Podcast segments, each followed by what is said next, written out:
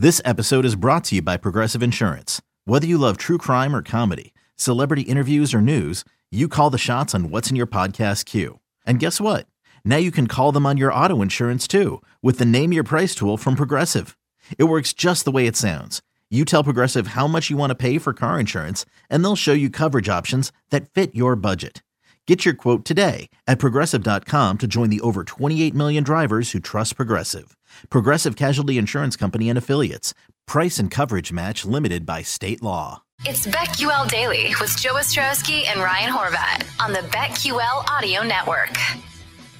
BetQL and Radio.com have partnered up to help you beat the sports books. Use the promo code DAILY for 20% off any subscription. BetQL helps sports bettors of all types, from the first-time bettors to hardcore, make more informed betting decisions using data and analytics. BetQL's algorithms analyze over 350,000 unique bets every year in real time and help give you an edge over the books. Promo code DAILY for 20% off any subscription.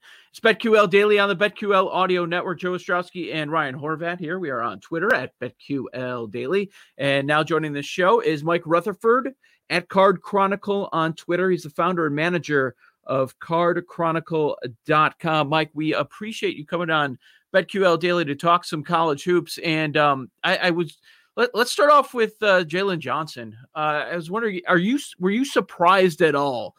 Maybe we shouldn't be surprised by the takes at this point when something apparently controversial happens. But were you surprised at the wide range of strong opinions in the reaction to the Jalen Johnson opt-out at Duke? Not really. I mean, it sort of reminded me, which I guess is ironic, of the post-Zion Williamson blown sneaker controversy from a couple of years ago where, you know, everybody was like, why would he even think about playing anymore? And everybody was like, you know, why would he think about even opting out? Duke is so good.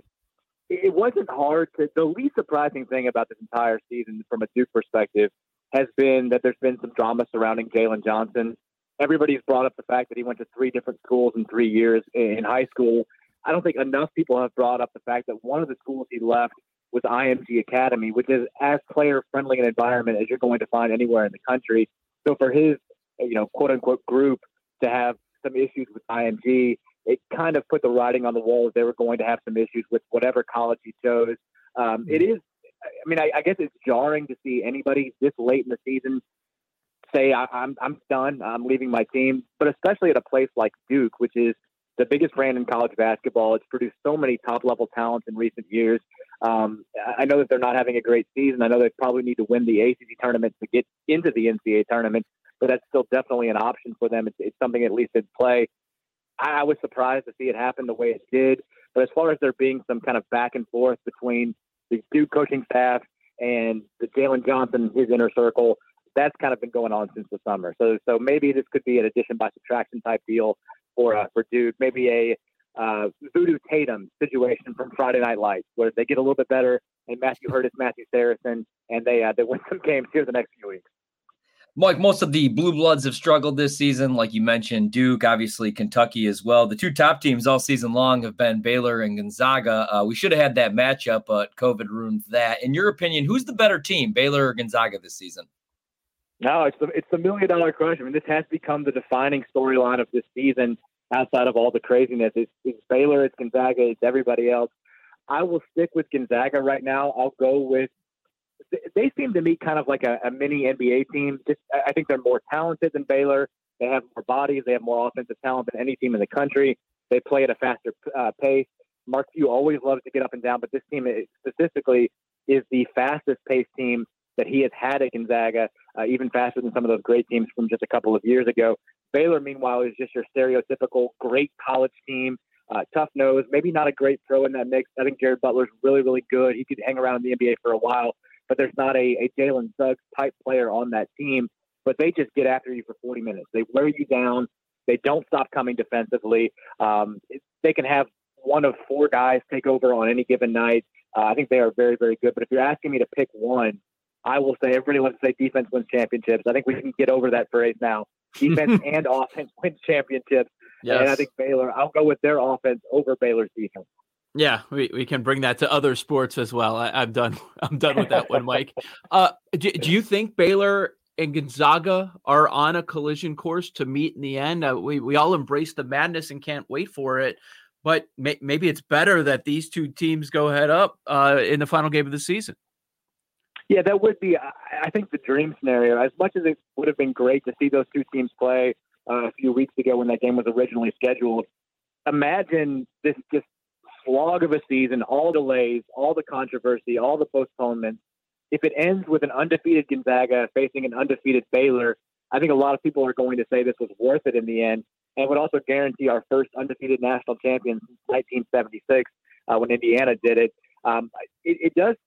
I don't want to say collision course because, man, 68 teams, especially this year, crazy stuff can happen. We don't even know if Baylor is going to be back in the next couple of games. They've been on a pause for a while, and maybe that pause will cause them to drop a game before they even get to the NCAA tournament. But I know the statistics would probably tell you take the field over Gonzaga Baylor if you're talking about more likely to win the national title.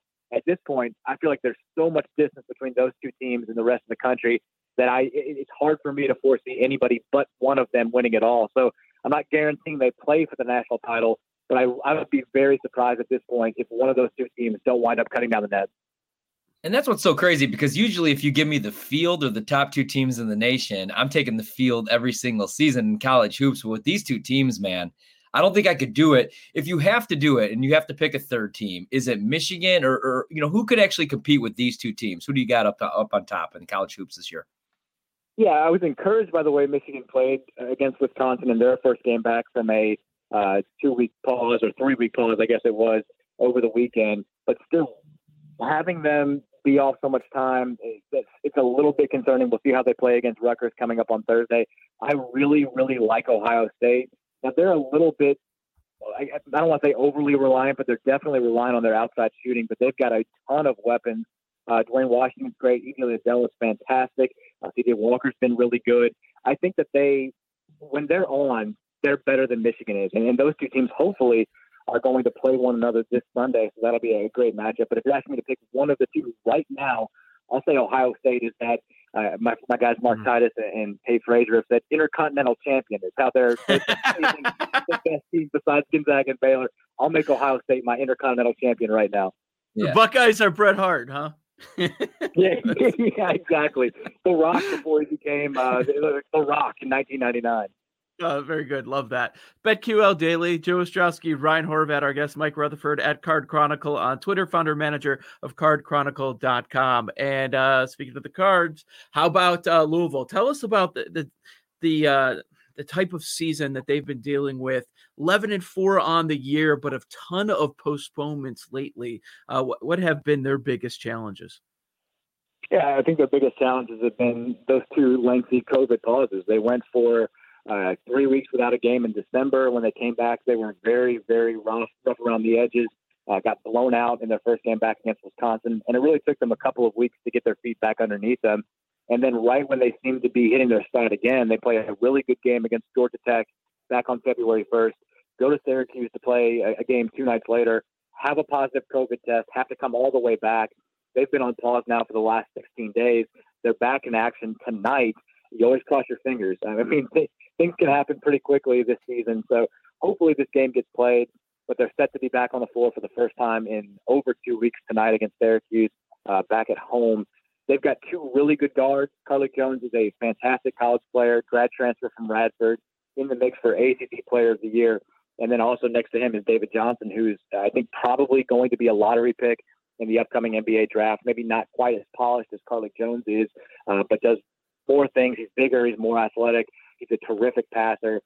They're going to go as far as those two guys can carry them. But it's bizarre, and I know that Louisville's not the only team in this situation, but it's bizarre to be here on February 17th with less than 4 weeks to go to Selection Sunday and have your entire fan base be like, I don't know if this team's any good. Like, we have no idea what this team is right now because they've played so few games and have had so many pauses. And it's just, again, it's emblematic of this just super, super bizarre season. Mike, one team I enjoy watching is this season would be Alabama, especially when they score 115 points against Georgia this past weekend. Now, are they a top team in the nation, or is their success just a byproduct of the SEC being down? You know, we brought up Kentucky. That's not a real Kentucky team this season. Is Alabama a top team in the nation? It's a fair question because when you look at their non-conference schedule, they didn't perform all that well. They lost to Western Kentucky, who is a okay mid-major. They lost to Clemson. They got hammered by Stanford, who's been just sort of okay in the Pac-12. And then they dominated a down SEC. And then tossed in there just a couple of weeks ago, they got beat by a shorthanded Oklahoma team. I still tend to think that they're for real. I love Nate Oats. I love the style of play. And what I think is has become sort of a misnomer when it comes to talking about Alabama is people look at these scores and they say, well, if they have one bad shooting night, they don't have the defense to counteract that. They're actually number two in the country in adjusted defensive efficiency. They do defend. They just play at such a fast pace that they're bound to give up, 75, 80 points on a given night. You saw that in the Georgia game over the weekend where they scored 115 but gave up 82. I think that they're good. They've got a solid veteran player in John Petty, who's really good. Herb Jones has been one of the best defenders in the entire country. They finally got him back. Jaden Shackelford is a terrific player as well. I'm kind of a believer in Alabama. Now, they'll probably wind up losing in the 215 game, and I'll look really, really stupid. But if you're asking me buy or sell on the Tide right now, I'm going to go with buy. Yeah, I would not like that if Alabama goes down. I've got a future that I'm very excited about, the prospects of them having a number 2 seed. So hopefully they can make some sort of a run. So you sort of like Alabama. Any other teams you sort of like, kind of flying under the radar? I'm a big fan of I don't want to jump fully on the Illinois bandwagon like so many other people have. I think this is a team everybody wants to like Illinois. I mean, they've got a super exciting player in Ayo DeSumo who's generating a little bit of National Player of the Year buzz now. I think people kind of have Luka Garza fatigue. They're looking for that next guy, and Ayo is clearly that guy. And they also have a dominant inside player in Kofi Coburn. Like, if this were NBA Jam, everybody would pick Ayo and Kofi Coburn. Like those two together are a fantastic inside-outside duo. I like Trent Frazier a lot, Andre Curbelo. I know Illinois fans love him. The inconsistency scares me a little bit, but I still do like that Illinois team. I would also point to, this is going to be a boring answer, but a team with the pedigree. They've won 2 of the last 3 national titles, but Villanova is right there. They've got veteran talent. They've got a couple of exciting young guys, but they've got that stalwart in Jeremiah Robinson Earl. Colin Gillespie will give you all of the Ryan Archie-Diacono vibes. They've got a knockdown outside shooter in Justin Moore. And they've got Jay Wright. I just feel like I trust them because they've earned that trust as far as like teams that are going to be on those top 3 lines that you still don't know a whole lot about. But, I mean, outside of those couple of teams, there's not a whole lot to like about lines 2 through 4. I mean, you could see some of these teams making runs, and you could also see almost all of them getting knocked off in the first round. It just definitely seems to be Gonzaga, Baylor, and a whole lot of teams that are maybe good. Big card tonight here on a Wednesday. Texas, Oklahoma you get tonight coming up here in a few hours. Anything that you really like as far as tonight's card? Well, I think that they actually just announced that game's not going to be played now, unfortunately, because all the weather issues that Texas is dealing with. And, I mean, like we talked about earlier, you just never know if any of these games are going to wind up getting played.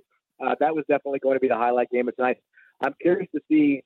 I think USC is always fun to watch. I still don't know how good they are. I think they're the best team in the Pac-12.